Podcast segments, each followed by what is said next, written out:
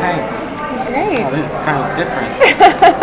this this time I'm asking the questions. Yeah, yeah, Okay. So we'll start with your book, Archangels and Ascended Masters. yeah. Is there like a difference between the angels and the Ascended Masters? Mm-hmm. Yeah, so the, the main difference is that generally speaking, archangels have not been humans. There are some exceptions because archangels can incarnate, but a, a spirit that incarnates a bunch of times in, in human form usually becomes an ascended master. Okay. Whereas an archangel doesn't typically incarnate Okay. as much, and they're a different type of soul or being to start with. Right. So then, um, let's see. I know with the angels, you don't really have to believe in them so much Yeah. because they, they will help you if you just ask for it. But with ascended masters, do you have to believe in them, or, or will they still help you if you ask for something, even though you may have like a block? I think um, I think you know the Ascended Masters have decided to help humanity, and so they, they will. And angels in particular do honor free will, and we need to ask. So I think there's some similarities, but it's a little different because with Ascended Masters, they're just a different being, and they're kind of here doing that of their own kind of volition. Like they could have ascended and not been incarnated anymore, but they've chosen to continue to assist humanity. Okay. Does that answer your question? That did answer my question. Okay. yeah. so um, I do have another question. Yeah. So you talked about how your life, uh, you were very psychically closed off, Yeah. and then you opened up psychically. Right. What is the main, um, what was your viewpoint back then and your viewpoint now? At that point, when I was psychically shut down, I just, I really wasn't thinking about that stuff very much. I wasn't thinking about that stuff very much, to be honest. Like I just was so in my physical reality. Okay. And what it took was for me to have this like life crisis where, you know, I was in a bad marriage, I was unemployed, I was physically ill, I was like 50 pounds overweight, and you know all these things, to where I just suddenly had to just take a real look at my life and what was going wrong and how did I get there? Right. And that's what really got me to turn to spirituality and the unseen realm and start to pay attention to it more because when I didn't pay attention to it, that's when my life got to be a mess. Okay. Yeah. Mm-hmm. And now, how? What's the difference now? oh my gosh, night and day, like How literally. Yeah, like everything in my life is different. So at that point, like I said, I was in this, you know, bad marriage. I was um, unemployed. I was physically ill. I was unhealthy. I was unhappy, stressed out. And it's not like it was automatically everything changed, but things changed pretty quickly. Um, once I made some changes, once I started opening up to the psychic realm, once I, you know, left that toxic situation that I was in, and now my life is so different and so much better. I have a lot less mental anguish. I think I was pretty constantly because I'm very psychic and didn't have the tools.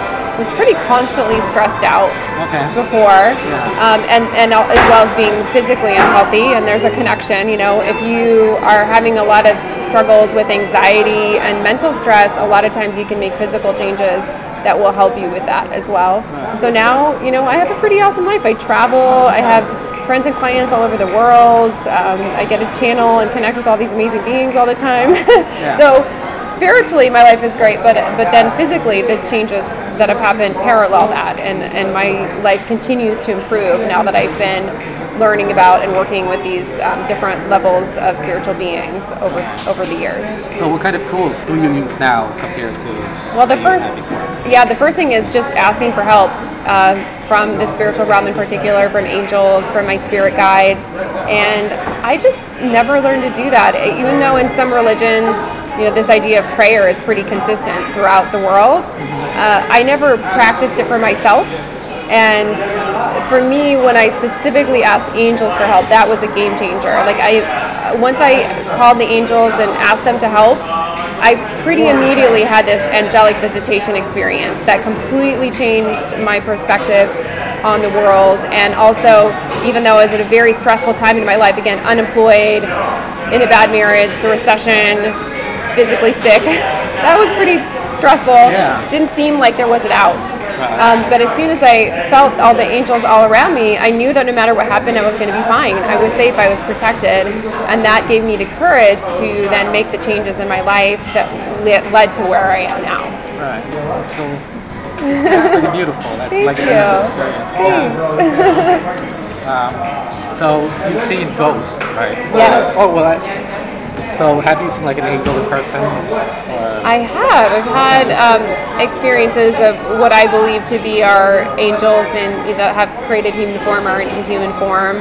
Um, but yeah, what first showed up for me were ghosts, and I think part of that is kind of an energetic, vibrational thing, as well as just not having boundaries and not setting intentions. So I, uh, you know, it's just like a garden. If you don't plant flowers, weeds just show up. You don't have to invite weeds in. You don't plant weeds; they just are there. And so that's what my life was like. Basically, all the the kind of intense dark stuff just showed up, and I hadn't invited anything else in. I hadn't planted anything else in my garden. And then as soon as I learned about this stuff, I started, you know, inviting the angels in, asking them for help and that's when things transformed very quickly. So I had this angelic visitation experience where I could suddenly feel and hear angels all around me. I could hear their wing beats. I could feel the loving energy that was coming from them. Um, so that was definitely on the spiritual plane. I didn't like they weren't physically in my room at that point, which is where I had the experience. But I've had several experiences. Um, one of which was when I was in Barcelona and I was lost, and it was uh, like two in the morning, and I was trying to find where I was staying, and I couldn't find it, and I was lost, and I asked the angels to help me, and then uh, like a minute or two later, this woman was just sitting on a park bench. And I asked her for uh, directions to the intersection where I was staying, and she walked me all the way to my door yeah. and you know it was there was no reason she was staying there she didn't ask for anything and it wasn't until i was going to sleep that i kind of put two and two together and thought this is so strange you know um, and also her name that she gave me was stella which means star Yeah. All you know very unusual And um, my, I guess my question is, at two in the morning, right? Um, how do you feel to trust her? Is there like a it was just immediate feeling like An that immediate she was trustworthy and and also it was right after I'd asked for help. So I, I'd learned at that point already, you know, that, that there aren't coincidences with these types of things. That you know, it's when we ask, and sometimes the, the response will be immediate from the world, and it's not always that dramatic. Sometimes the answer will be, you know, guidance in the form of a thought that points you in the right direction, or you know, it could come up through another person or something that just kind of shows up for you. But um, when we ask you know they do listen and they do respond it's just a matter of us learning how that response comes in and then trusting it okay? So when you look at something psychically, what Yeah. exactly do you see? Is it like your imagination?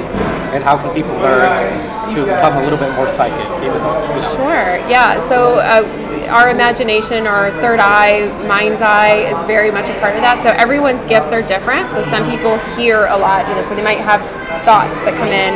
Um, some people see, like I do. I um, I'm clairvoyant. So that means I see pictures in my mind. Um, sometimes it's a feeling or just a knowing, which is called claircognizance. So every person receives information differently and I, I receive information via all those ways that I just mentioned. What's interesting is that depending on who I'm reading for the situation, sometimes one is more strong than another. So I might be reading for one client and I hear a lot, but maybe not all the time. So for whatever reason, it's not always the same. And so it's important to just trust, you know, the way that it's coming in. And just like anything, a person gets better with practice, but most people haven't practiced psychic abilities at all. Yeah. And so with any practice, they can get so much better. And I'm really passionate about teaching people that because it's like imagine, you know, if you never learn the ABCs, how could you learn to read or write? And that's what people are going through in their lives. They've never learned the basics, and then it's very difficult to move forward from there. And psychic abilities can help us just have a better life. So you don't have to want to be a professional psychic like me to benefit from learning how to tap into your intuition and own abilities. It just helps you like navigate through life better. Wow. Yeah, I know that uh, when you read for me the first time, Mm-hmm. that opened up my eyes to like asking angels for help, and then Yeah. um, even like psychics, I don't really think they were true until I actually until I, I called you that first time. Yeah. You gave me a reading, um, and then from good. then my life has changed. So, Awesome. Yeah, and, and by the way, I have my own psychic story, which is that even though I'm very psychic, I you know I tried to shut it all out when I was young because ghosts and things showed up that were you know pretty scary. I didn't feel like I had the tools at the time, so I did the only thing that I knew how to do, which block it out. But when I got into that bad place in my life, um, and this was 08 during the recession, I really was just completely lost. I had no idea what to do with my life. It was just kind of falling apart around me. And I went to a psychic, and of course, I didn't tell her, you know, what I saw and all these things, but she just came out and said, you know, when when you shut out information that you didn't want to see, you shut out what you needed to know too, Right. which made sense. So just even that one thing was so helpful for me to acknowledge the importance of facing what was there for me and learning how to handle it. Yeah. Yeah, I remember. I think I, I read something like that. Yeah, yeah, it was very helpful for me at the time. I think that's all the questions I have. okay, Um, great. So, do you want to say where um, your what your website is? Sure. Yeah, people can learn more information about me by going to my website, which is healingpowers.net. That's my psychic and sort of health and spiritual website. Lots of free resources. I also have a podcast, which is called Healing Powers Mm, good Podcast, where there's Podcast. thank you, where there's a lot of uh, free information and interviews with other great guests as well. Okay. all right. Thank you. Thank you.